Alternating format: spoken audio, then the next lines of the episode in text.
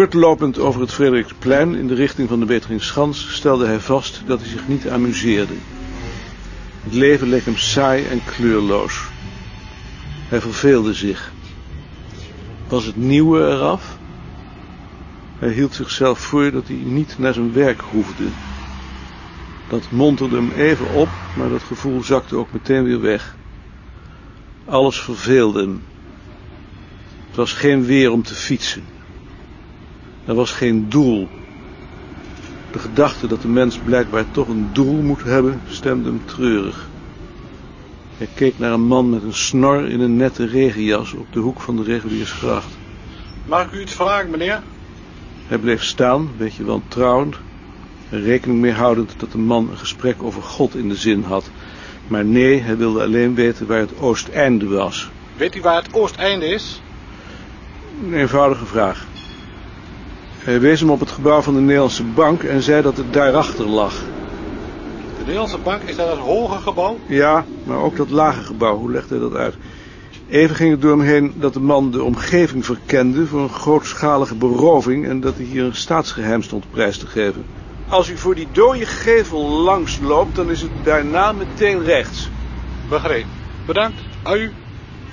Vlekkeloos was het niet, maar de man zei dat hij het begreep en toen hij doorliep voelde hij zich plotseling bezield door een nieuw elan. Hij had met een mens gesproken. Hij kon er weer even tegen.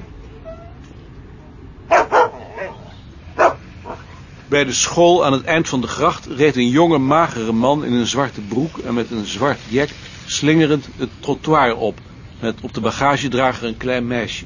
Kijk, kijk, kijk, kijk. Nu zijn ze nog grauw, als ze ouder worden, dan worden ze niet. Zwanen. Hier werd een elementaire wetenswaardigheid door de oudere generatie overgedragen op de jongere. Het ontroerde hem zo dat de tranen in zijn ogen sprongen.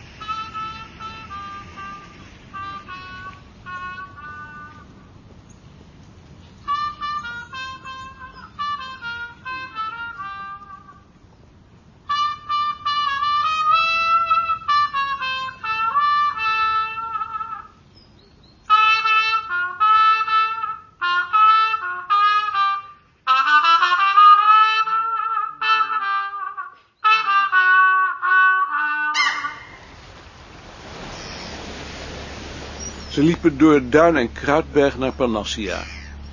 Het was windstil. De rook van de hoogovens ging recht omhoog en vermengde zich daar met de bewolking. In het noorden was de hemel onbewolkt. Een smalle strook die geleidelijk wat breder werd. Nicolien pakte zijn hand. Luister. Het was doodstil. Enkele ogenblikken stonden ze roerloos. Waarna ze weer doorliepen. Hun voetstappen snerpten op het puin waarmee het pad verhard was. Op het strand liepen wat mensen. Niet veel. Ze aten bij Parnassia een kop soep en liepen door de Kennemerduinen terug. Om niet goed te verklaren redenen was het zoemen van de hoogovens daar wel te horen. Misschien omdat ze wat hoger liepen. Het begon te schemeren. Zodra ze tussen de bomen kwamen, keerde de stilte terug. Heel hoog in de stille lucht vloog een vogel over.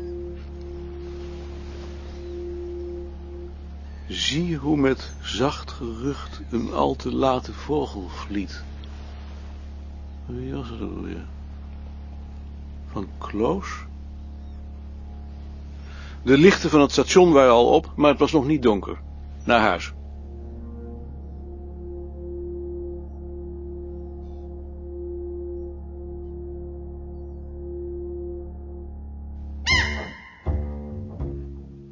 Tweede kerstdag liepen ze s'avonds om half tien nog een eindje om. Het was windstil, tegen regen aan. In de Haarlemmerstraat liepen onder de feestverlichting tussen de verlichte etalages wat mensen.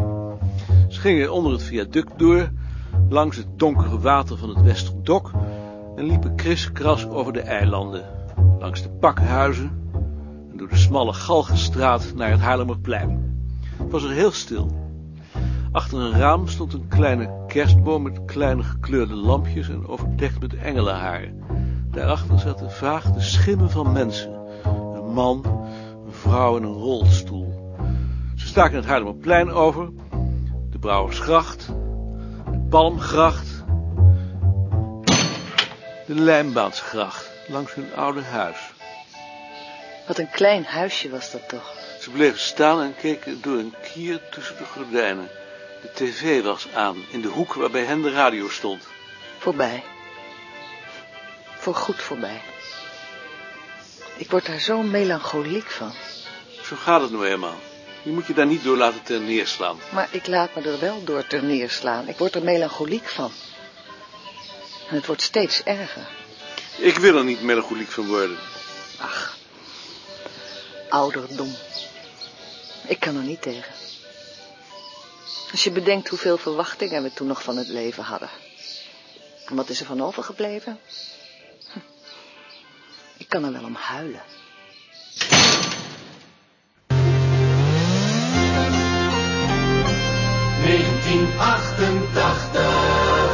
Vanaf 1 januari ligt de meerderjarigheidsgrens op 18 jaar. Johan Cruijff neemt op staande voet ontslag bij Ajax... omdat het bestuur zijn eisen niet wil inwilligen. Voor specialistische hulp in de gezondheidszorg moet voortaan een eigen bijdrage van 25 gulden worden betaald. Yvonne van Gennep is de ster van de Olympische Winterspelen in Calgary. Op tweede paasdag gaat Nederland 3 van start. In Amsterdam neemt dirigent Bernard Haitink afscheid van het Concertgebouworkest. Door perikelen met fabrikant Kep is het nieuwe paspoort voorlopig van de baan. Hij lijkt op een stuiver, maar je kunt er meer mee kopen. De nieuwe 5 gulden munt is in omloop. Op de leeftijd van 101 jaar overlijdt staatsman Willem Drees. Een 1-0 winst op Benfica bezorgt PSV de Europa Cup voor landskampioenen. Heel Nederland staat op zijn kop als het oranje elftal de Europese titel wint. De Canadese sprinter Ben Johnson wordt op de Olympische Spelen van Seoul op doping betrapt. En moet zijn gouden medaille inleveren. In Vlissingen gaan vissers op de vuist met inspecteurs van de Algemene Inspectiedienst. Van een aantal kinderen in het medisch dagverblijf de Bolderkar wordt vermoed dat zij het slachtoffer zijn van incest. Een muur in de Jordaan, naast de etalage van een rommelwinkel. De roomkleurige pleisterlaag was opengebarsten en afgeschilderd. De bulten in het pleister waren zwart. Tegen de muur stond een oude damesfiets met een plastic zakje over het zadel. Hij bleef staan en keek naar de muur en de fiets. Vervuld van een onbegrijpelijk geluksgevoel. Buiten was het bijna donker. Hij kocht de krant en liep ermee onder zijn arm de gracht af. Op de brug bleef hij staan. De toren van de Westerkerk stak in het licht van schijnwerpers boven de huizen uit. In de verte gleden door het donker de lichten van auto's over de brug aan het eind van de Leliegracht en daarachter over de brug aan het begin van de Rozengracht. De daken staken scherp af tegen de lichte hemel. Een man liep achter hem langs, daarna een meisje. Het langslopen van mensen terwijl je zelf doodstil staat is een bijna sensueel genot. Dit was het mooiste ogenblik van de dag. Langzaam liep hij de Prinsengracht af en keek in de Angelierstraat. Een donkere sleuf onder een lange rij donkergele lampen en daarboven de nog even oplichtende hemel. In het café op de hoek zat het vol pratende mensen. Hoewel hij er niet bij zat, gaf het hem een gevoel van geborgenheid.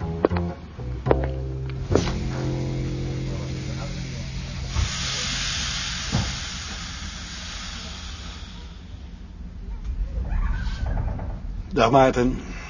Dag Alt.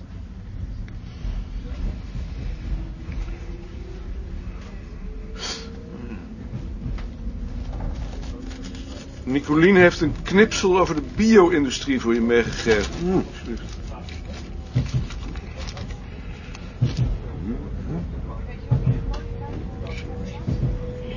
Ja.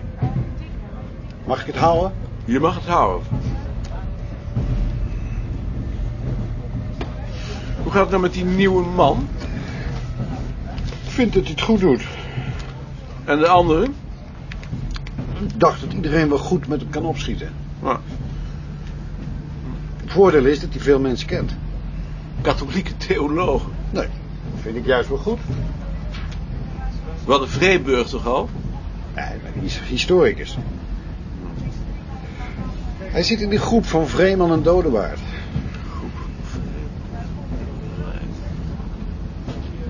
Jij hebt nog eens een boek van hem besproken. Waar, waar ging dat dan over? Religieuze volkscultuur. Wat heb ik daar dan over gezegd? Lees het nog maar eens over. Ik herinner me wel een eh, Frans boek. Nee, dit is Nederlands. Je hebt er nog een opmerking over gemaakt dat het in het Engels was. Ik zal het nog eens overlezen. Heb je mijn telefoonnummer wel gegeven? Heeft hij je nog niet opgebeld? Nee. Nou, dat zal hij nog wel doen. Omdat ik ook een opvolging in die museumcommissies moet regelen. Nou, daar weet hij van. Heb je die bandjes eigenlijk nog wel eens beluisterd? Die we toen met je afscheid gegeven hebben? Ja, natuurlijk. Hoe was dat? Onvoorspelbaar. Ja, hè? Zonder de commentaren dan. Met de commentaren vond ik het soms heel ontroerend. Ja? Wat vond je dan ontroerend? Bijvoorbeeld? Dat weet ik niet meer. Daarvoor zou ik ze bij me moeten hebben. Eh, Dat jij van Bach houdt, dat wist ik natuurlijk, maar ik zou het nooit voorspeld hebben. Nee? Waarom dan niet? Ik vind het te zuiver, denk ik. Te weinig bloed ontboden. Ik vind het toch echt mooi. Ja, natuurlijk, het is ook geen kritiek. Het laat alleen zien hoe weinig je van mensen begrijpt. Ik tenminste. Er was geen bijdrage van Bart bij. Ha- Hadden jullie hem niet gevraagd? Jawel. Maar Bart vond het te persoonlijk. Meesterlijk. Echt Bart. Ik vind het wel jammer, want ik had gehoopt dat ik van hem een stuk uit die treinenplaats zou krijgen. Misschien iets voor bij je volgende afscheid? Ja. Na Oldenzaal veranderde de bebouwing abrupt. De boerderijen hadden geen groene geveltopschotten meer. De ramen waren kleiner, de baksteen plomper. Ze waren in Duitsland. In Bentheim bleven ze enige tijd staan. Hij trok het raam open en keek het kleine perron af. Een Duitse spoorwegbeambte liep de trein langs en noteerde de nummers van de wagons. Een tweede voerde met een handkar een paar pakjes af. De stationschef stond voor de deur van zijn kantoortje toe te kijken. Achter het stationsgebouw was tussen de kale bomen het slot vaag zichtbaar. Het was er heel stil, alsof de oorlog nog moest komen.